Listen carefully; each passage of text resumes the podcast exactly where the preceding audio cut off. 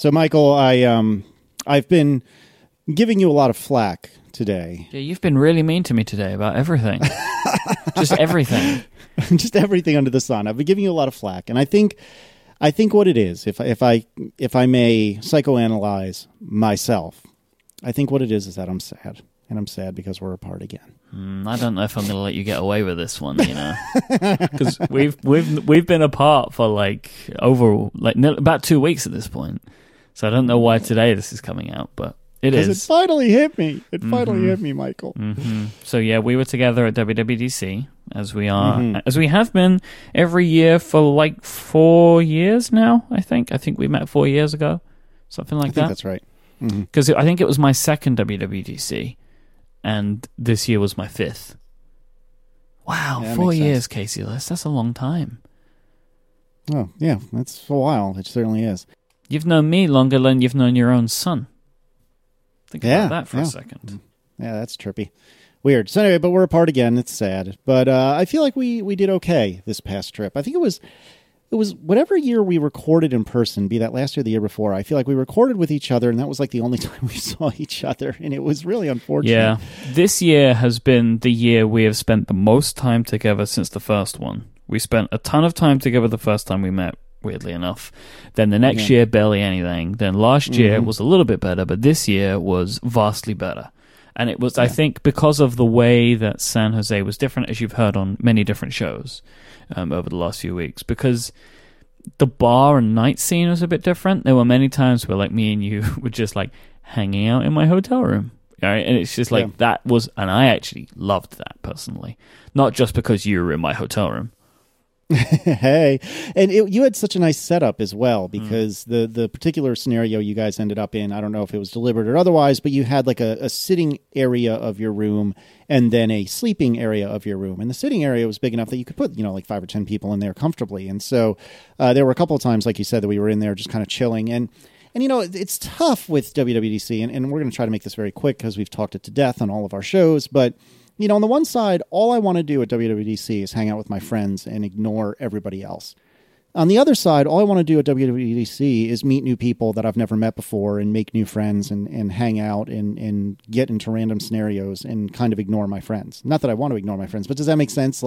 It's these competing priorities, both of which are so strong. And I think, like you said, it was a better balance, at least for me, than it had been in a while. Yeah, I think so. I think that it was just different, and it allowed for more personal time in places. Yeah.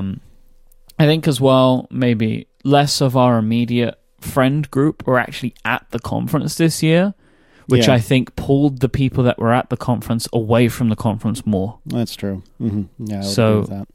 So I think that for those of us who don't get badges, that was a big win.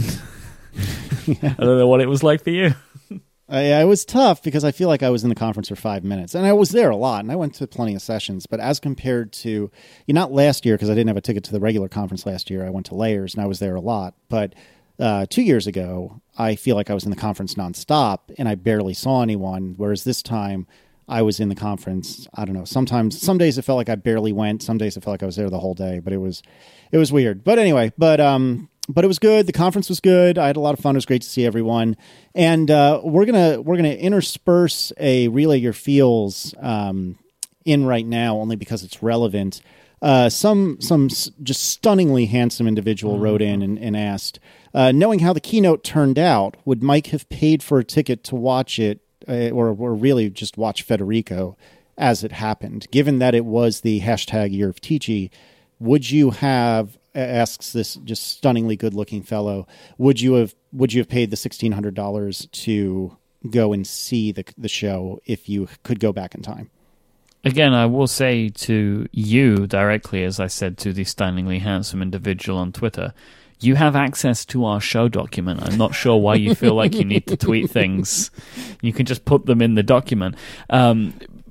Okay, so I know where your question is leading to, right? And I agree with the point that you're making that of all keynotes, this would have been one that would have been great because basically everything Federico was excited about, I am equally excited about, right? Because we're so deep in the iPad stack now.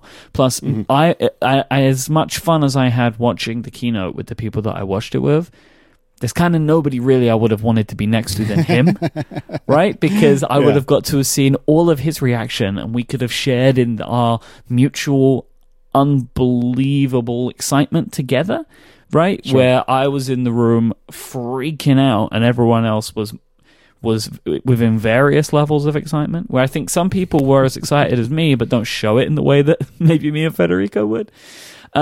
But it's still, I still wouldn't have done it because I don't want to do this yet. I don't want to apply for a pass yet. I don't want to take a ticket from someone. Now, I have made a little goal to myself. Now, I really do mean when I say, like, I don't want to take away a ticket from someone who's going to use it more than me. Now, I will say, like, over the last 2 years, understanding some of the sessions that Federico has attended, I would pretty much attend all of them for journalistic reasons, because there is some details that he gets going to the sessions that would be really useful for me in that week, because anybody that goes to WWDC will know you somehow don't find out anything until you come home again, because there's so much going on. But Federico was coming out of these sessions and he was knowing a lot. Like, we just did an episode of Connected where we were talking about something called Business Chat, which is this new thing, and all of the information that Federico had for Business Chat came from him having been in the session. Now, of course, you can watch the session videos, but like when you're there, you're more likely to take the information in.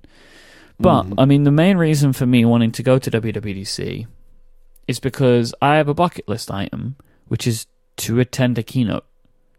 Now, I still think that the door is not closed on me maybe one day being invited to a keynote. Like, I don't think that the door is closed there yet. So what I have done, I've set a goal in my mind of 2020. If by 2020 I have not attended a keynote ticket, I will start applying for the lottery to do it one time, because this is something that I want. So I'm going to let the next 3 years, 2-3 years of people get the tickets as normal, and then I'm sorry, everyone, I will maybe then take one ticket one time, just because I really...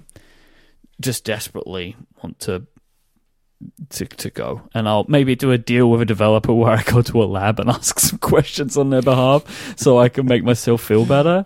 But this is something that has been a dream of mine for over 10 years, to go to a keynote, and I really want to. And the best way for this to be resolved is for Apple PR to invite me to an event of any kind. Well, not just you, sir. No, but you go though. I mean, what I'm saying is for this to be resolved, for me to get my wish here, is to just get invited to one thing one time. Everybody else seems to have gone to something. I've never been to anything. So I would like to go to something. Yeah, it makes sense. I don't know. But hey, guess what, Apple? Podcasts are media. Maybe we deserve a press pass. It would be very nice. Maybe I haven't made myself completely clear, because David in the chat room is asking, why don't I aim to get a press badge? That's what I'm saying. That's why I'm giving it 3 years. I am currently aiming to do that. I am working very, very hard to try and make content which is good enough for Apple to deem upon me a press badge. I do that every single day. So I'm giving myself another 3 years, or 2 or 3 years, to get to the level that they might deem it willing to ordain me with a badge. Other than that, I will try and see if I can get one via monetary means. That's understandable. I don't know. Well, for me, it's tough, because I would love the press badge so I can just waltz into the keynote at 10 minutes before 10 and just to have that special area where I sit in. But the reality of the situation is I would want to be able to go to the rest of the conference. And unless you get the super ultra mega press badge, you don't get that kind of benefit. So it's a double-edged sword for me, but it would make me feel really good just to know that Apple was recognizing podcasts. Like, even if it wasn't you, like just anyone whose name was made by podcasting rather than through print or something like that, it would be cool if Apple recognized that. And I've spoken to several Apple people about this, and nobody seems to be in a position to do anything about it. They all seem sympathetic, but nobody is really empowered to do anything about it. So I don't blame anyone particularly. I think it would be really great, but like if that's just not where they're focused, then what, you know, who am I to tell them to do otherwise, right? They know what they're doing better than I do. I think it would just be really nice, but this is purely selfish on my part. Yeah. All right, let's talk about something that's unequivocally awesome. This episode is brought to you by Linode. Linode lets you get up in seconds with their fast and powerful hosting. Their tools are easy to use, and they let you choose your resources on Linux distro to give you the power and flexibility that you need. And with plans starting at just $5 a month for a Linux server with 1 gigabyte of RAM and the Linode cloud, there is nobody better. Linode offer industry-leading performance with native SSD storage, access to a 40 gigabit network, and Intel E5 processors, which are the fastest processors in the cloud market. They have 9 data centers spread across the world, meaning you can serve your customers quickly. And they have an API that allows you to easily automate tasks or develop custom applications in the cloud. With super simple scaling, allowing you to resize your servers in just a couple of clicks, and with everything manageable via the command line, they're the perfect solution for you. All of Linode's pricing tiers feature hourly billing of a monthly cap on all plans and add-on services like backups and node balancers. Linode has fantastic pricing options available. As I mentioned, you can get a 1 gigabyte of RAM server for just $5 a month, and you can go all the way up to 16 gigabytes of RAM for your virtual server for just $60 a month. They offer twice the amount of RAM that you'll get for the prices elsewhere. And as a listener of this show, if you sign up at linode.com/analog, that's linode.com/analog, you'll not only be supporting the show, but you'll also get $20 towards any Linode plan. And if you're signing up for the 1 gigabyte of RAM virtual server, that'll get you 4 months. So it's a pretty great deal. With a 7-day money-back guarantee, there's nothing to lose. So go to linode.com/analog to learn more, sign up, and take advantage of that great $20 credit. I'll use the promo code analog2017 at checkout. Thank you so much to Linode for their continued support of this show. It's been a while, and a lot has happened. Casey Liss, would you like a wedding update? I would love a wedding update. Not just like it, but love it, I tell you. So there are two components to the wedding. There is the wedding venue, the actual ceremony venue, and the reception venue. We have booked and paid deposits for both of these now, which I'm very excited about. This is super exciting. So that means you have a date. No, we've got a date. I was going to say, wait, what? We're playing it by ear. We're winging it. We're doing one on one day and then 1 2 weeks later. No, we have a date. It's going to be still in 2018 in the summer. The venue, the wedding venue, is a place that...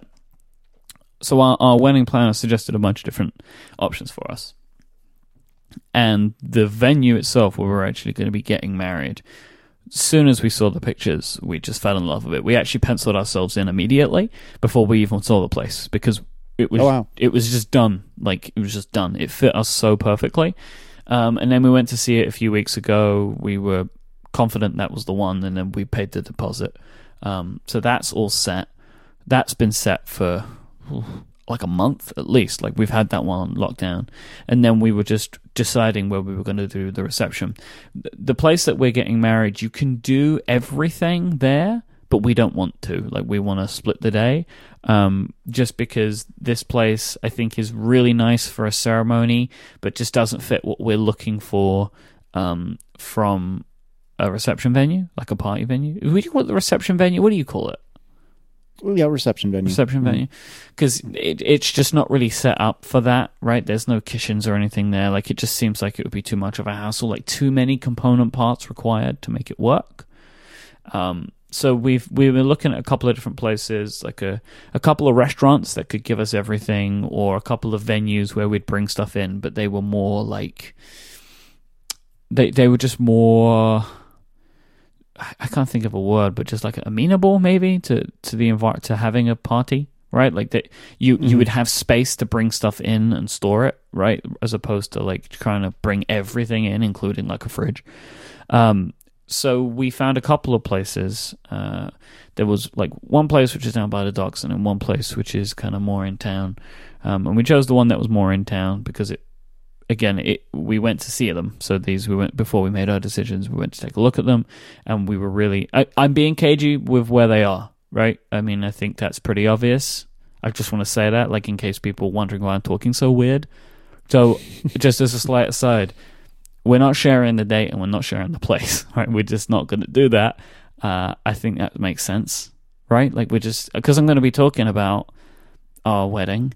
I'm going to do my best to make it as private as it can be, because it should be.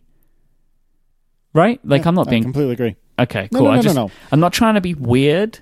I just want to keep it to us. I think that makes perfect sense. So, like, you know, there will be lots of pictures. I mean, on the day... I mean, everyone's going to know the day that it's happening as it gets close to the time, right? But that's why I'm not talking about the venues. Just in case, you never know. I mean, we've had this thing where, like, we've been looking at photographers. So, I'm jumping ahead now. But, like, so now our planner is, like, setting us little tasks. And we're looking at photographers and looking at their websites, and it seems like every photographer's website just has, like, every picture they've ever taken of every wedding. And I'm like, I don't want that. I don't want my wedding photos on somebody's website.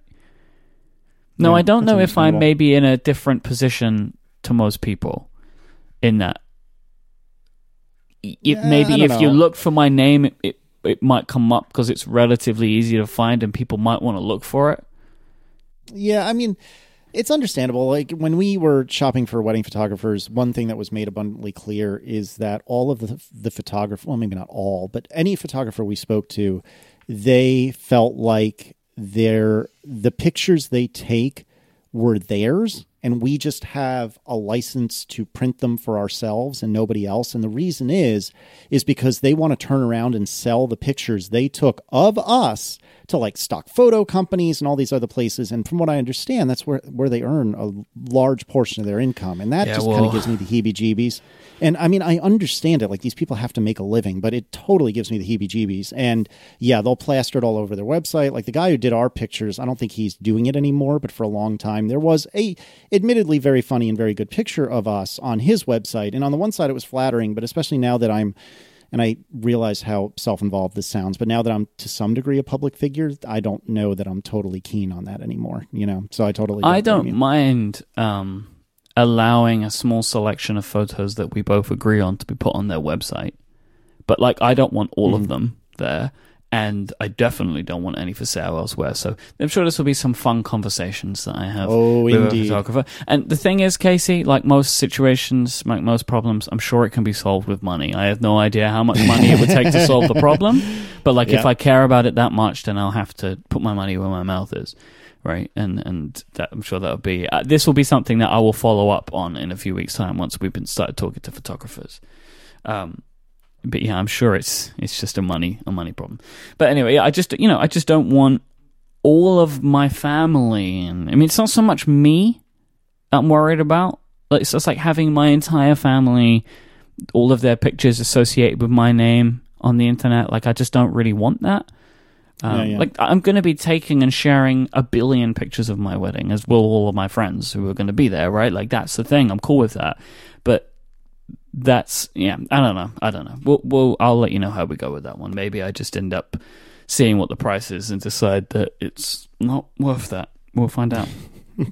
So the reception venues that we were choosing from, the place that we ended up going for, it has a look that we want, and it's got a good vibe to it. It's in a really great location, and that was what drew us to this place in the first instance. But we were unhappy with the food menu options that they had. So it's a pretty nice restaurant, like, it's a pretty good restaurant, and they're on the fancy side of things, but their regular menu has more than enough things that we like. But the wedding menu is very fixed, as we found out with most places. And we weren't keen on that because it was like roast chicken and beef and like, but like super like stuffy traditional wedding food options. Yeah, like it just felt like wedding by numbers type food, and that didn't excite us.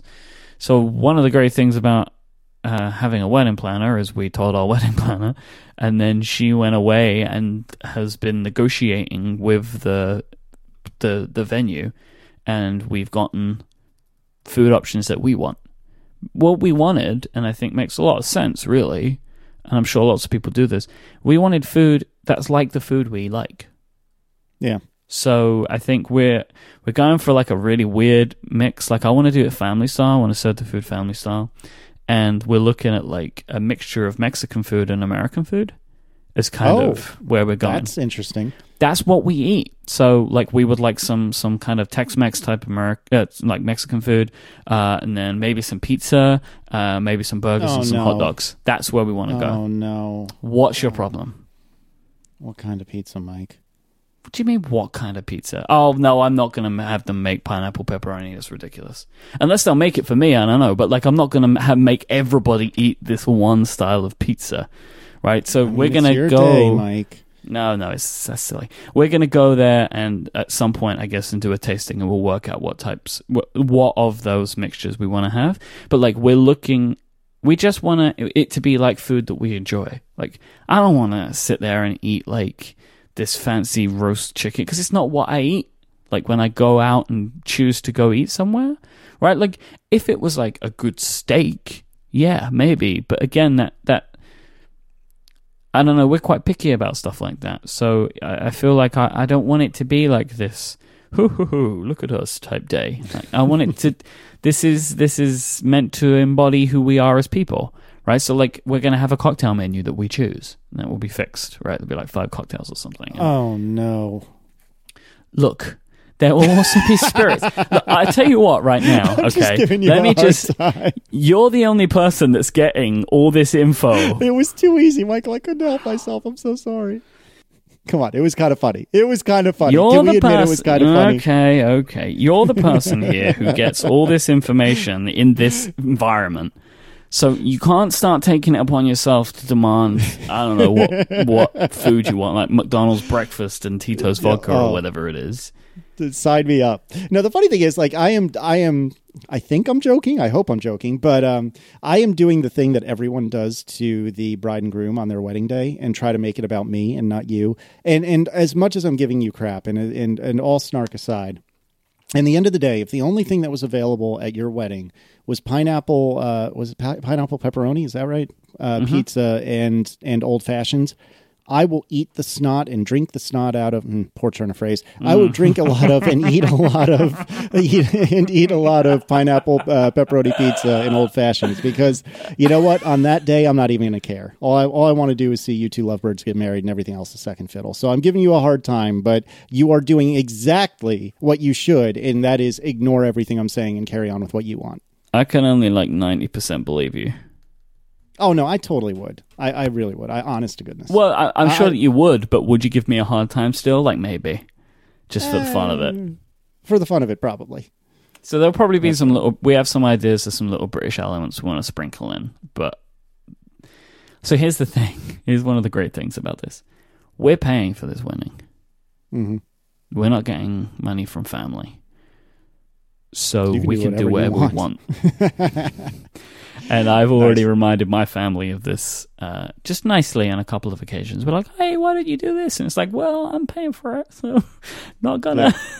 And I think everyone's understanding that, and they're being very respectful of it. But it's just good. You know, we'll see how it goes once we start getting into the minutiae. But I'm actually thinking that I'm probably going to do my very best to keep a lot of the very particular details away from people that might have their own tastes. Right, and their own ideas for how these things should run, and we'll see how that goes. That's a wise choice. We'll see. The one thing that we haven't done yet that we need to do before we're going to be sending out our invitations is we need to book a registrar. So we're not having a religious ceremony. This is an efficient ceremony master, or I don't know. Mm-hmm. An efficient is what I would call it. Right, because it's the registry office will be providing a marriage certificate, right? So, and there is like a ceremony that this person will perform, which I think is mostly focused around love as a theme.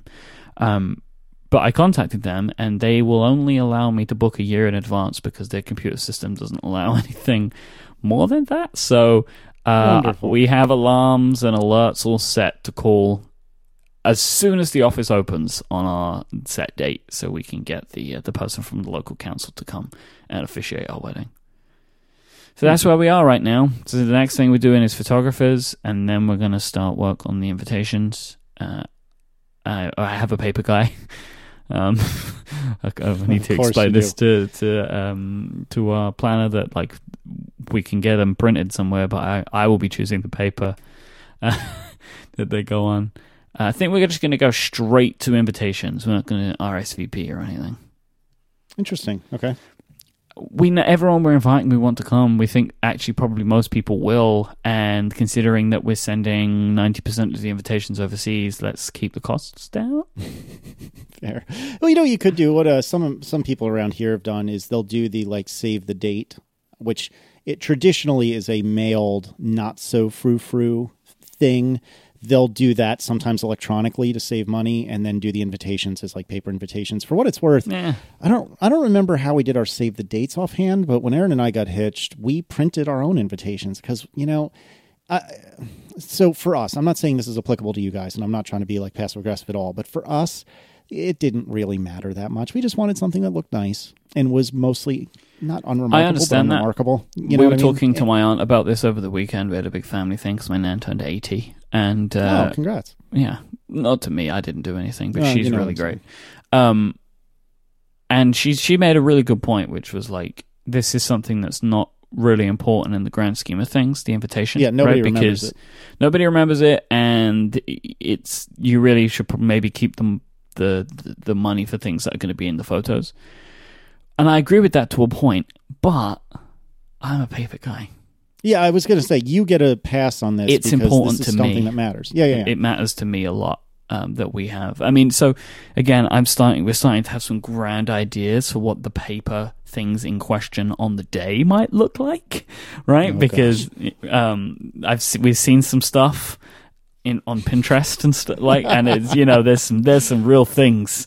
And again, I have a real good paper hookup, so we'll see. But I really would like to see if we can try and get invitations done the way that I want to have them done. But yeah, that's where we are right now. So expect some more information in the coming episodes. I'm excited. I hope we're able to make it because you know you're expecting you're getting an invitation. Well, I hope so. Keep talking about the pizza and alcohol choice, and it's not coming your way, my friend. Touche, sir. No, I hope we can work it out because you know when the date is, right? I've told you the date. You did tell. I don't remember offhand, okay. But yes, it should be in my calendar because if it's not in the calendar, that means it doesn't exist. Because mm-hmm. I'm of the Jason Snell school of to-do lists and calendars and things like that. So anyway, no, I'm really hopeful we're able to work it out. And certainly that is the plan.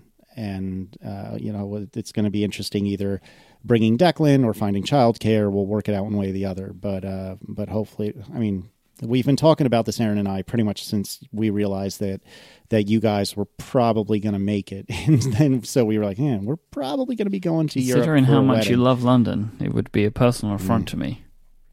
You know what? I don't know if you're kidding or not, but if I were you, I would not be kidding right now. I'm not kidding. Yeah, I don't blame you. But anyway, but I'm very much looking forward to it, and I'm very much hoping that it will work out as expected. But yeah, it's a super exciting time. You know, weddings are the best. They're the best worst. Planning a wedding is kind of the worst, but at least you have a planner, which will hopefully take a lot of the pressure off. It's going pretty well so far, actually. Yeah, that takes a lot of the pressure off. You being the unequivocal money, the collective you of the two of you being the unequivocal money bags, hopefully takes a lot of the pressure off. As different pressures, like I gotta get the money. That's fair enough. We don't have all of it. I think I maybe have a third of our budget so far. Mm-hmm. You maybe shouldn't buy so many iPads, and you wouldn't need to worry about that. Anyway, it's a different budget. It's a separately allocated budget. And remember, I have been keeping that money aside for a lot longer than I expected to be. That's true. It's a fair point. As much as I want to give you more crap about that, you're absolutely right. But to take your moment and make it about me, as I'm off to do, Aaron and I have an interesting milestone coming up. Unless something weird happens in the next 5 days, whatever it is, our 10th anniversary is this coming weekend, which is super exciting. Is this your wedding anniversary? Our 10th wedding anniversary. Wow. Congratulations. Mm-hmm. This is huge. Thanks, man. Stephen just had his. Yeah, I know. Yeah, his was a month or two ago, I think. The difference is Stephen is like 4 years younger than I am, and I got married when I was 25, so he was a baby. But I mean, he and Mary had known each other for forever. They're childhood sweethearts. Yeah, that is adorable. Mm-hmm.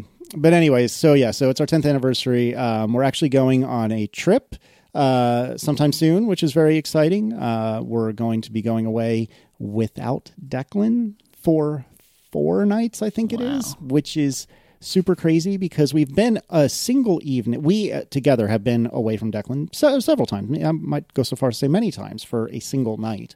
But we've not ever, to my recollection, done even 2 consecutive nights away. And now we're talking about 4 consecutive nights. And it occurred to me, I don't know, maybe a month or 2 ago, it occurred to me that, you know, every year at the very least, I go to WWDC for 5 nights. It's been the case since 2011. It's been the case since Declan was born. Aaron has never been away from Declan for more than about 24 hours since his birth. And so I can tell you who's really looking forward to a little bit of a break. Well, I guess I'm 9 months before that, really, right? Like if you think about it, true. I guess technically. Yeah. That's a very interesting point. You're absolutely right. So I'm really looking forward to it. I'm really looking forward to some time away with just the 2 of us. And you know, I joke a lot.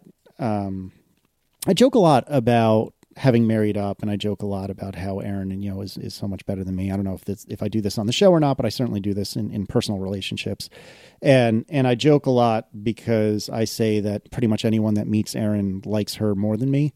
And I joke about all those things, but as with any decent joke, there's a lot of truth behind it. And so the fact that I've somehow convinced Aaron to stay with me for 10 years of being married and what is it, 11, almost 12 years, 12 years, is that right, of being together is utterly bonkers. And I am extraordinarily lucky that of all the people on this planet that Aaron chose to shack up with for as long as she has, that I'm the one, because, as with any married couple, there's times that we get frustrated with each other, and there's times that, I'm killing her, she's killing me, or we're killing each other. But in the end of the day, I love that girl to death, and I can't fathom what my life would be like without her. And I'm leaving Declan out of this, like just her.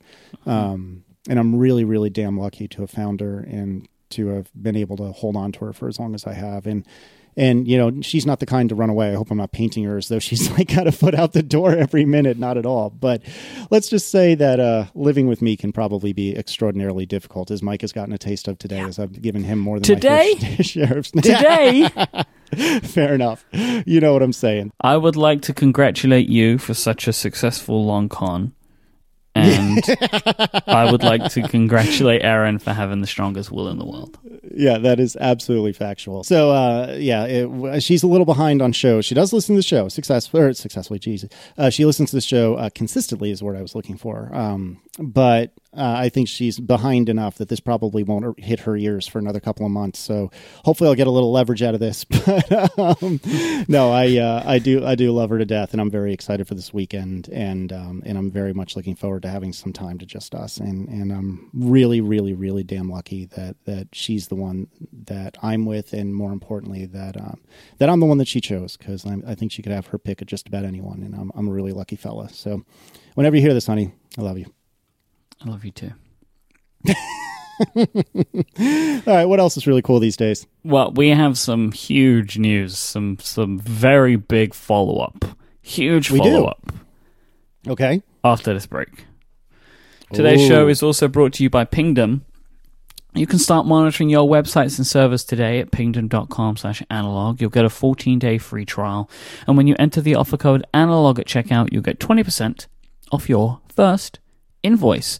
Pingdom is focused on making the web faster and more reliable for everyone who has a site. And they do this by offering powerful and easy-to-use tools and services. For example, if you're a Pingdom user, monitoring the availability and performance of your server, database, or website is as easy as just giving them a URL that you want them to monitor. Then, Pingdom will use their 70 global test servers to emulate visits to that site or to that URL, checking its availability as often as every minute. And if something goes wrong, they will notify you. And there's a myriad of ways you can have Pingdom notify you, by text message, by push notification, by email, by all of them. I recommend if you're setting them all up and having them all go off, because it's really funny when that happens. You know, at least you can take some mirth in the fact that you're having a website issue when there's like battle stations. I will, you know, I haven't tried this, and now I really want to see if there's a way to kind of hook Pingdom up to my Hue lights somehow.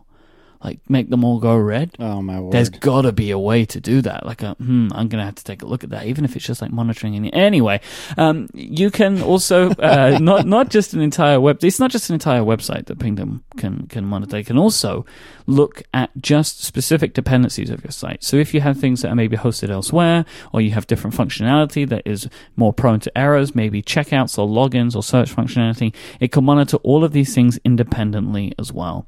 Pingdom detects around 13 million outages every single month. That's more than 400,000 a day, and that's just of the websites that Pingdom monitors. So, don't be a fool. Use Pingdom. You'll know if your site's down, because they're going to tell you. All you need to do is give them that URL. You don't want to be caught out when someone wants to access your site. Check it out today, and you'll be the first to know when your site is down. Go to pingdom.com/analog. That's pingdom.com/analog for a 14-day free trial, and use the code analog at checkout to get 20% off your first invoice. Our thanks to Pingdom for their support of this show and Relay FM. So, I promise you, I am not... Mm-hmm. This is no hyperbole here, right? None at all. Mm-hmm. Mm-hmm. On the day that I booked our wedding ceremony venue, right, mm-hmm. I was sending a bank transaction. I sent the transaction, like the deposit, to them, all set. As soon as I hit confirm, I got a push notification for an email. Okay. That email said... The Duolingo Romanian course is now available. Ooh. It was immediate. It is fate, my friend. It is fate. So this is something I've been talking about for such a long time, about having a desire to learn Romanian, because Adina is Romanian, her family is Romanian, and she... and her family do not speak English fluently. Her mum has been taking Duolingo courses since I first met her for English, and as I've mentioned on previous episodes, is getting frighteningly good. So I have now begun a Duolingo course in Romanian. So this is something that I'm probably going to regret. In the show notes is a link to my Duolingo profile. Oh, man. That is bold, my friend. So people will be able to keep up with me and what I'm doing. So I'm currently level 4 in Romanian, with a total experience of 220 points. My goal is to do one test or one section a day, and I'll tell you how this works. So you'll see on the page that you get a streak. The streak is how many days in a row I've done this. What will typically happen for me is I do it on weekdays only. I tend not to do it on the weekends. So most of the time you'll just see like a 5-day streak, and that's just the way that I do things, because this isn't really something that I do on the weekends very often. I also didn't do this when I was traveling, because it just didn't work out, because it kept reminding me at 12 GMT, which is just a terrible time, because that's what it triggers at like noon GMT. Plus I was busy and whatever. I wasn't going to do it on the trips. And unless I'm on long trips, like very long trips, like if I'm like a week away, I probably won't do it, because I've got other stuff going on. But in my regular daily life, when I'm working at home, I take the time every day to do a course. So you will see, as we record right now, there is 2 days, because it's Tuesday when we record. So I did it yesterday, I did it today. And I'll tell you what, Duolingo... the app is really good. They've changed some of their stuff since I started. Like, it's becoming a little bit more freemium, but not in a bad way yet. But you can pay them some money to turn some of the stuff off for like monthly periods, which I did once, and I will do it again. They have like, if you get things wrong, you lose a life, and then you have to wait for the time to refill. But like, it's a really long period of time, and you have to get a lot of stuff wrong. If you're doing what I'm doing and doing like 1 or 2 examples a day, at least based on their current model, you will not run into a problem unless you're terrible, I guess, because it's not very hard. They do a really good job of teaching you, I've actually found it to be fun and enjoyable, and I am enjoying it. I mean, I've been doing this now. When did I start? So I started doing this at the end of May. So I've done it for pretty much a month at this point, excluding the week that I was away, and I'm still enjoying it. My course today was really good because I am learning. That's why I'm enjoying it. Do you feel like you're learning anything useful? And before you answer, let me explain. Before we went to London, actually, and then Paris... Did you try to learn English? Funny. I deserve that.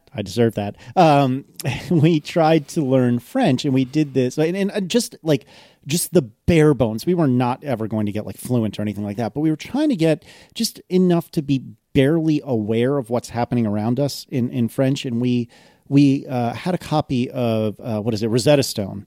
So this was 2010, so this was a long time ago. And the thing that was frustrating about Rosetta Stone, and maybe this makes perfect sense if you were trying to become like actually fluent in the language, but it was frustrating for us because they taught us things that we would never need to know. And it's been so long, I don't remember, but it was like little boy or something like that. Like as a traveler, I don't need to know the word for little boy. I need to know the word for like toilet or food or something like that.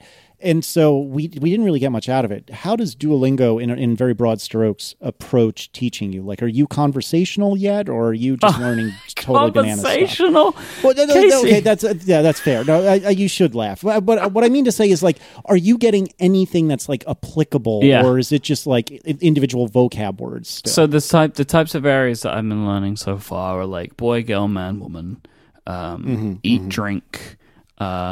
Types of foods, breakfast, dinner, good morning, good evening, things like that. And they're like the areas that I've been learning in. I don't remember words of all of them. Like what you're supposed to do is you are supposed to go back and take refreshers in all of these as well. Like there are lots of different things you can do.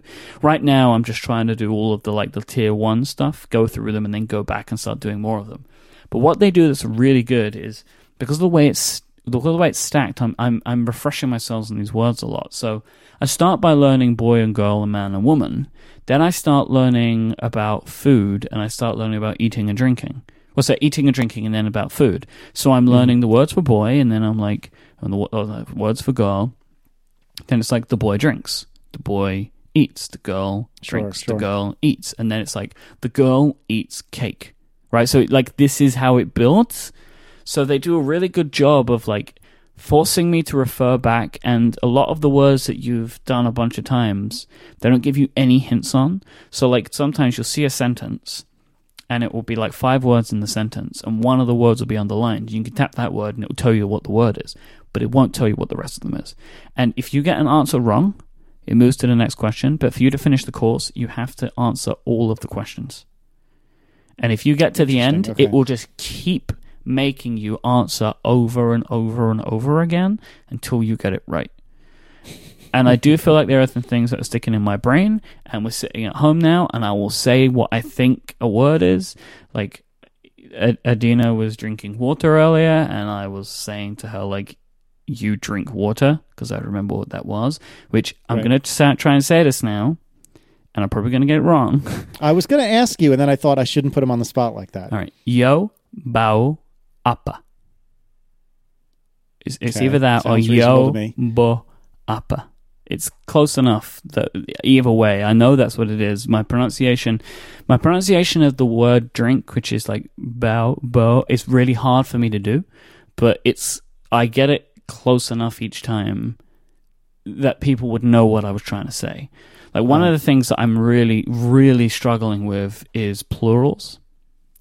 Because like a lot of Latin-based languages in Europe, there is gender in words. Yeah. And so there's gender in pluralization. And some end in an ah, some end in an ts. And I can never remember. That's also a sound that like doesn't occur in English, by the way. Ts. Do you remember like we spoke about this on mine and Adina's episode together, which was like as in pizza?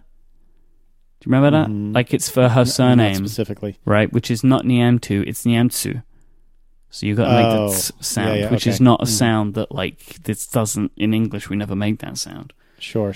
But anyway, so there are with the pluralization stuff, like, I know I'm never going to get that right because it's really hard for me, but I can just, so like, for example, it's like, if I want to say one cake, two cake, I think it's un tort, un, do, or do torta, I think. It's something like that. I'm getting it wrong again, but if I'm doing it, I'm just going to say un tort, do tort.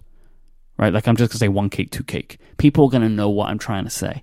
Because my plan here, I don't ever aspire to be able to hold a conversation, because that is way too far out of what I believe I'm going to be able to learn. Honestly, I just don't think I'm going to be able to do it. What I want to be able to do is, in social situations, be able to communicate. So to be able to ask for things, to have things asked of me, and I can try and understand what's going on, right? So like when we're sitting down for meals, I can ask someone to pass me something. Like I can say hello to people. I can have a very brief understanding, but like a good understanding of common phrases, to the point where like I can wish people good morning, I can wish people good night, and like they can say it to me and I'll understand. I can ask them like what would they like to eat, that kind of stuff, and try and get some of these phrases. Like, that's what I aspire to right now, because even that, like learning that stuff well enough that I can actually use it and understand it is going to be really hard for me. So I would like to be able to do that. That's something that I aspire to. It would be amazing to be able to be semi-conversational, but I that seems like an unattainable goal right now. Yeah, that totally is fair. And honestly, I think as long as I can do the basic request stuff, will be really good. The one thing that I'm concerned about is that if we have kids, that Adina will teach the kids Romanian, and then, like, they're going to have a secret code.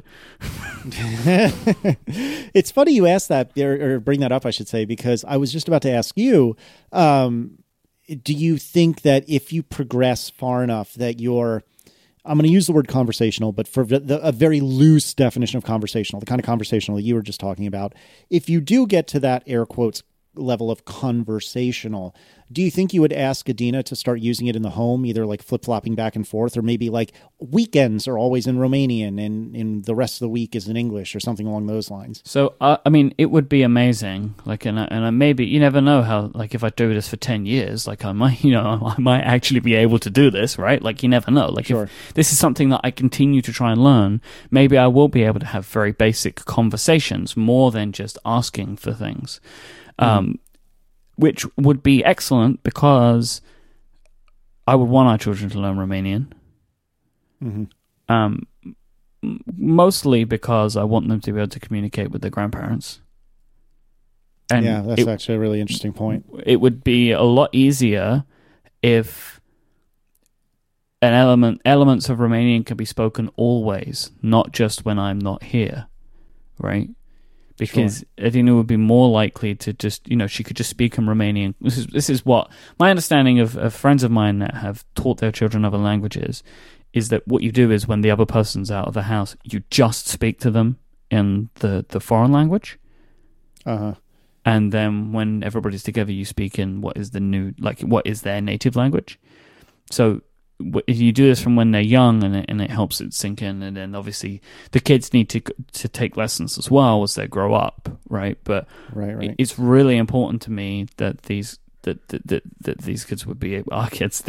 random children that would be able to speak Romanian.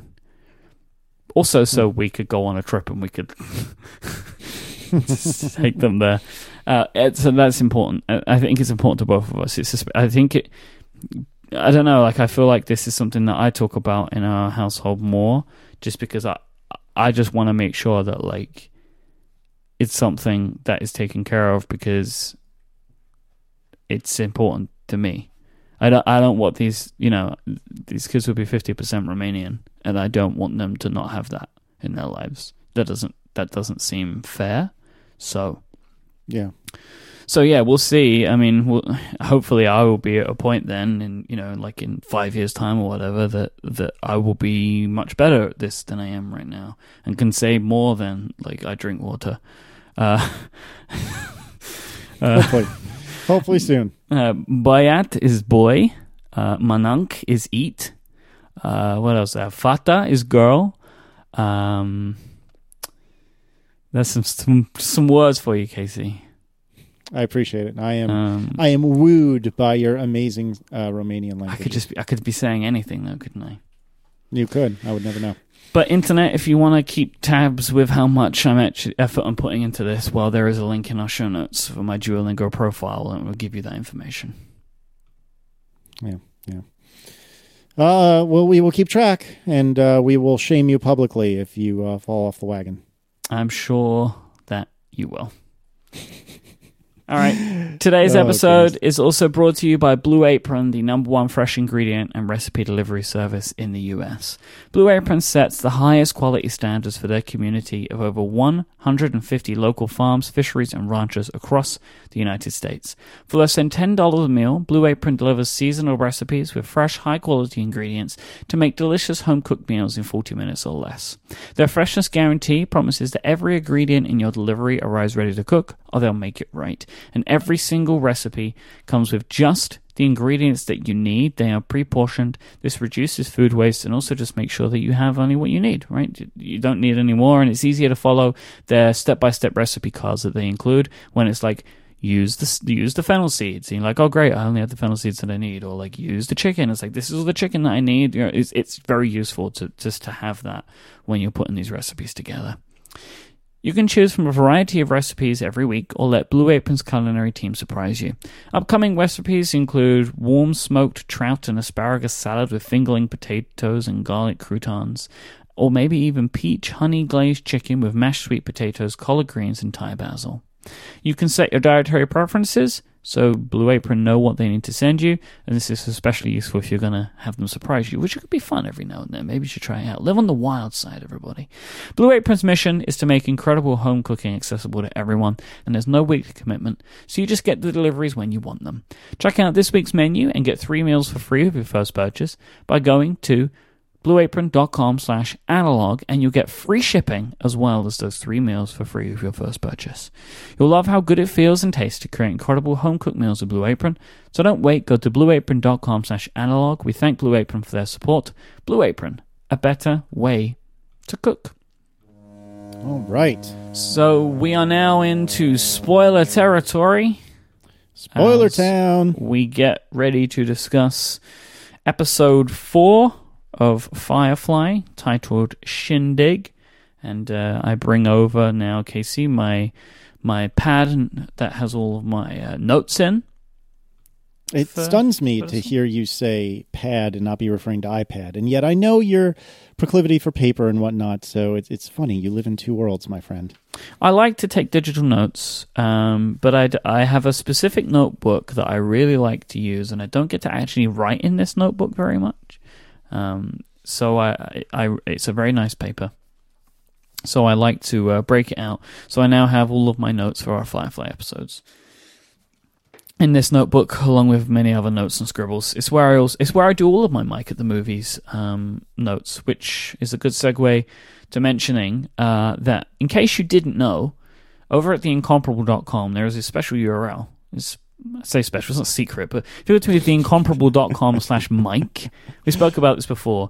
All of the Mike at the Movies episodes across Upgrade and Analog, so all of the films that we've watched, plus a couple of standalones that I've done, including My Cousin Vinny, which is a movie that I watched with Tiff and Marco Arment, go into a special feed called the Mike at the Movies feed, which has maybe my favorite artwork of anything ever. Jason Snell, the man in charge over at The Incomparable, he looks after this feed, and he has been very kind in that he will now be, on a weekly basis, I believe, uploading the Firefly episodes there. And the way that we do it is we leave the original episodes as they are for 30 days, and then after 30 days, the Firefly segment will be clipped out of the episode of Analog and put into the feed. So you'll be able to go there and listen later on if you just want to get those. But I recommend that as a feed to subscribe to, in case you don't listen to all of the shows that I do. And I'm Over the next couple of months, I have some pretty exciting, I think, special Mike at the Movies planned that will just be standalones that will only live in that feed. So I recommend subscribing now so you don't miss out. I'm looking at our links for this episode so far, Casey, and they're both just with things with my name in them, which is kind of funny to me. Maybe we'll just leave it that way. All right, so Shindig. So on my version, so again, I'm watching the iTunes version because you bought me something that I can't use, and then I wanted to surprise you, so I bought the iTunes copy. There is a voiceover from Mal at the beginning of this episode, which I've not heard before. Previously, the voiceovers have all been from Shepard Book. And in this voiceover, Mao is talking about the fact that there was a new galaxy created of terraformed Earths after Earth was dried up, and that the Central Planets tried to unify all of them, which was what started the war. So I'm getting more details as the episodes go on about what started all of this mess. So I enjoy that. I enjoy that piecemealing of the lore. So we start off this episode in a bar. And the only reason I mention this is really just to say that virtual pool balls is a silly idea. It really is. It's a silly idea. That's too much. They shouldn't have done that. I think that was too much. Yeah, I think you're probably right. And something that struck me about it is that I think a lot of the special effects have actually aged reasonably well. Yeah, I agree. On this show, this was not good. Pew. I didn't think. Pew. Yeah, it was a little rough. Didn't like it. But nevertheless, it starts in the bar. And, I'm just going to kind of lay out what I think up front. And it's as just a general observation. I wrote very few notes on this episode. Yet at the same time, I felt like this episode was full of a lot of character development, but only on a couple of characters. And I'll let you kind of take over and talk us through it. But it was striking to me how little I wrote down about this episode, despite quite enjoying it. You know, I enjoyed it enough that you would think I would have written tons of notes, but I actually just kind of sat back and let it wash over me. And I thought it was good, and we'll figure out what you think as you talk some more. But I eschewed our convention, Casey, and I didn't give my opinions before I jumped in. What do you think? What do you think I thought about this episode? I think you loved it because it was heavy on Inara and Malcolm, who I think are your two favorite characters, and that kind of relationship I think you really like. So I'm going to guess that maybe love is a strong word, but I'm going to guess you quite enjoyed it. I really, really like this one a lot because Inara is so heavily focused. Because I love Inara's character, and I love everything about her role. Like, I'm so...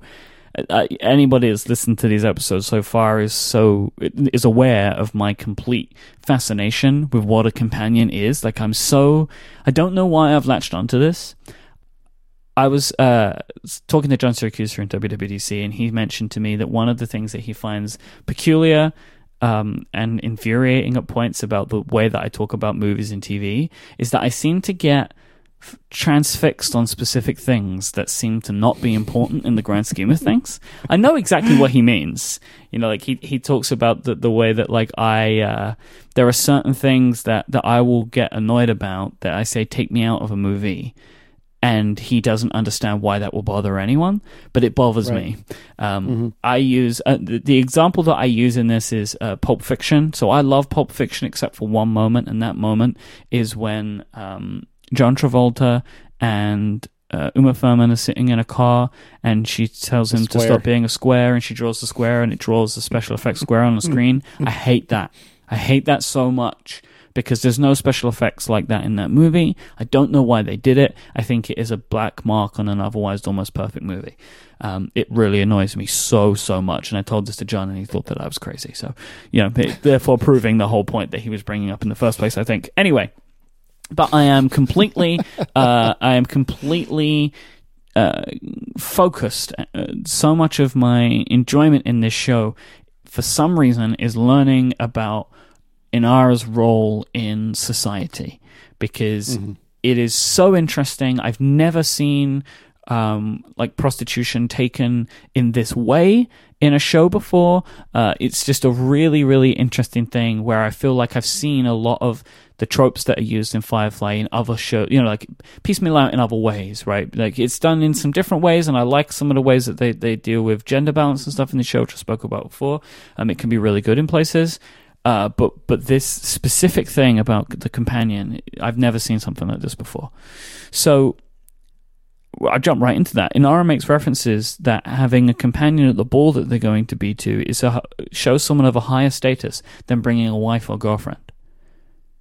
It's like, yeah, that's okay, bananas. Yeah, and I guess it's because of the money that it takes to hire a companion, or the social standing that you have to be able to, as again I found out in this episode, win the companion's affections, right? Like you kind of. It reminded me of like those, the way that dating was done on the internet before the internet, where like you would create a tape, right? And you would, maybe the tapes would get sent around or something. I'm not 100% sure how that was, but I remember it from like TV shows when I was a kid. It's kind of like that, yeah. Where you would like do a video introduction of yourself and to the companion. And then if they want to choose you, then they will. Right, I thought that was right. That was really interesting that they kind of have to sell themselves even after the companion relationship has been begun. They have to sell themselves to have the right to hire you for that period of time. Mm. And there is a guy by the name of Atherton who is convincing Inara to go to this ball with him. So the other thing that's going through this episode is like an argument between Mal and Kaylee. Like he makes some unsavory comments about her. I don't remember the exact phrasing that he was using about they land in a town and she's wishing for like these fine clothes that she's seen. And he makes a comment about her, like a joke about her, and it really upsets her. I think he says something like, you know, where would you wear that? You know, would you just be, you know, dancing around the engine room in this ridiculous dress? He says it, of course, in a much more clever way, but it was clearly deeply upsetting to Kaylee. And, you know, in many ways, I feel like she's the glue of the ship. Like, she kind of holds everyone together. Well, and she's so the engine room, right? As well, like, that's you know, true. Physically, right? Yeah, so if you upset the glue, if you upset Kaylee, then you've upset everyone. So this is not good. And again, something I like about Kaylee's role in this show is that she has the most masculine job on the ship, right, which is being down in the engine room, but yet she still appreciates dresses and nice clothing and luxury in her life. And I really like that mix about her where it's like she doesn't need to be one or the other. She can appreciate all of it. And this is really shown later on when she's at the ball in the nice dress that Mal ended up buying her because they need to sneak into the ball. It's kind of like his apology. And I guess the only way that Mal can apologize, right, to make a gesture rather than say how he feels. And she doesn't get on with a bunch of mean girls. But she ends up wooing the affections, kind of unintentionally, of a bunch of guys because of a knowledge about engines and spacecraft, right? And they're all having a great time, and they all look like they're having fun. But these guys are like hanging off her every word because she is beautiful and she knows everything about engines, which I really enjoyed. So here's a question I have for you, right? Mm-hmm. Back on the ship. Trevor, Book, Jane, and Dr. Tam are playing cards. Should a shepherd be gambling? I never thought of that. Well, I'm trying to think of the least spoily way to discuss this. Just don't do it. Just don't do it. It's fine. No. It's fine. It is let's just say it's an interesting point, and I will just say that this is. I wouldn't say it's entirely out of character for Shepard for Shepard Book, and with time you'll understand why I say that. But well, I mean, I feel like I understand it to a point now because I've made many questions to trying to understand what the faith is that he has and what it entails. Because you know he seems to have a good relationship with Inara when maybe he shouldn't. Mm-hmm. And there are a few things he lies, right? Like in the last episode, he lies to the agent, or at least obfuscates the truth. I think there's definitely some question marks for me around what the religion is and what the role of a shepherd is and also what his character is that I haven't really gotten gotten straight in my head yet. So we move along, and Mao is there because he's trying to win a space contract, like to haul some freight or some cargo. It turns out to be cows, which was a very like WTF moment at the end of the episode. Mm-hmm. Just that, one, that there are cows, and two, that they are this forbidden cargo and they're being taken in a spaceship. It's just all very weird. I'm sure this will come into play later on, because it felt like that this was, I mean, again, you don't need to tell me this, but it felt like that the whole episode was setting up this thing, and I thought it was going to get paid off, but it didn't, which is like the end of this contract. And so, I don't know, it feels like that might be something that passes over to another episode, but we'll see. Right. We'll see. Was it during this time that they talk about, I don't remember the context, but they talk about having, I think it's, Basher, the bad guy that's kind of setting up the deal, was talking about how, something about needing diamonds the size of a testicle, and I've got my hands on a couple. Yeah. And Mal and Jane just kind of like, and it took me a second. It's like, why are they laughing? I just thought it was a reasonable, what's the English term for that? Not analogy, but it doesn't matter anyway. It was, I didn't even think twice about it. Then I look at them and they're just kind of like. And oh my God, I just lost it. I thought it was hysterical. Also around this time, you kind of brought this up earlier, but when Kaylee runs into the Mean Girls, and an older gentleman comes up, was he the one that ended up engaging them in the transport, in the smuggling? Was it the same guy or was it a different guy? I think you meant to think it's going to be that guy, but it isn't. You're right. But he talks to the Mean Girls and kind of defends Kaylee, and he says something like, did it take your girls? He's talking to one of the Mean Girls. Did it take your girls, as in your like servants or whatever, a long time to get you in that dress? Because my understanding is the space of a schoolboy's wink is all it takes to get you out of it. And I was like, oh man, that was severe. That was totally harsh. Savage. What a great line, though. Yeah, what an unbelievably good line. But oh man, I was laughing. Both of those parts just made me laugh. There were several other like one-liners, especially with like Mal, and I just thought this episode was a really great like.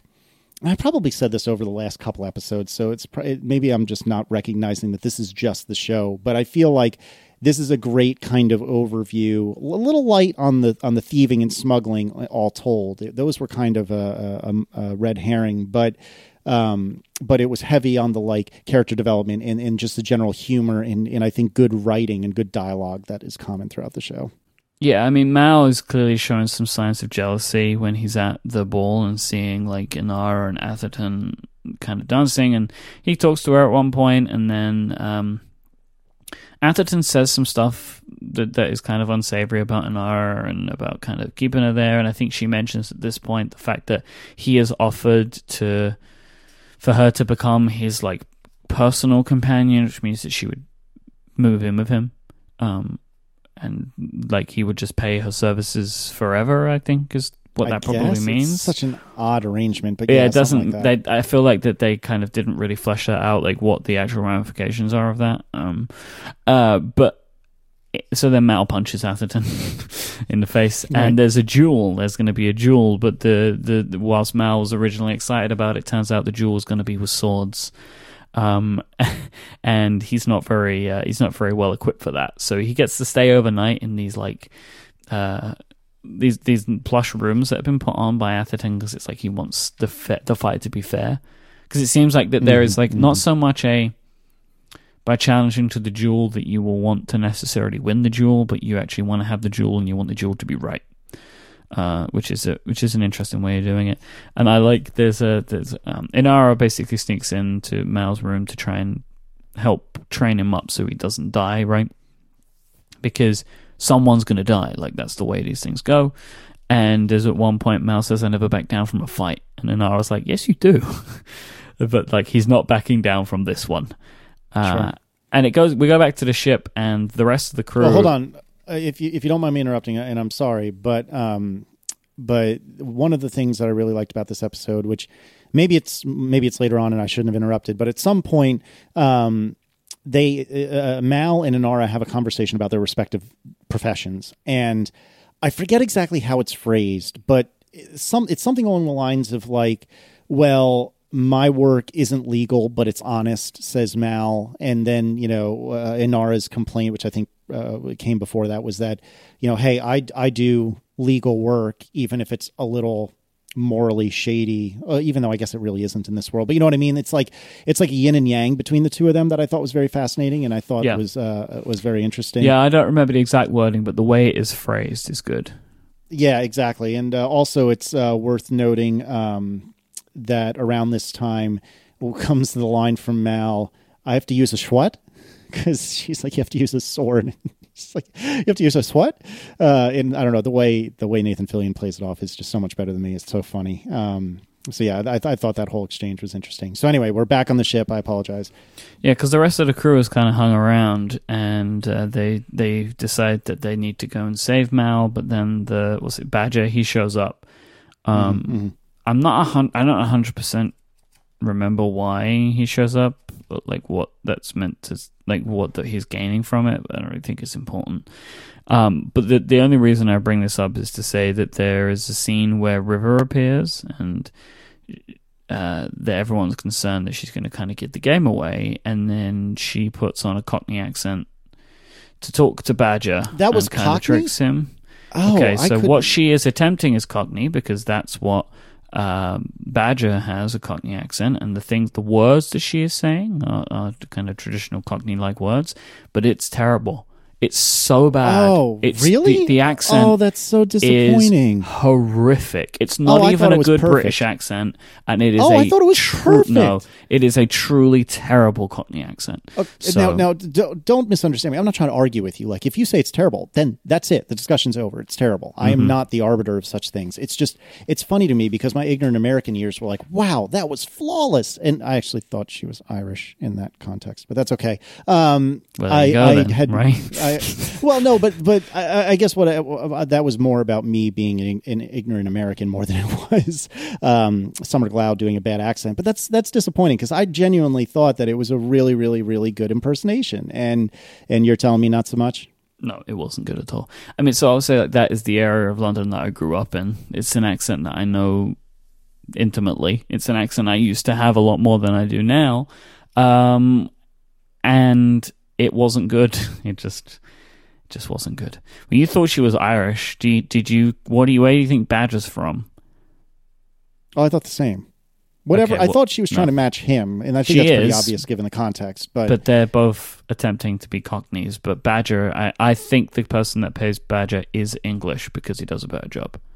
He does a very good job, actually. So. Mm-hmm. I'm assuming that person is either English or is just better at that specific accent. Well, that bums me out a little bit, but I thought it was good, and I'm sticking with that. As CG said in the chat room, if you want to be very disappointed, the crew's Mandarin is not great. Which I had assumed it wasn't very good. Not surprising at all.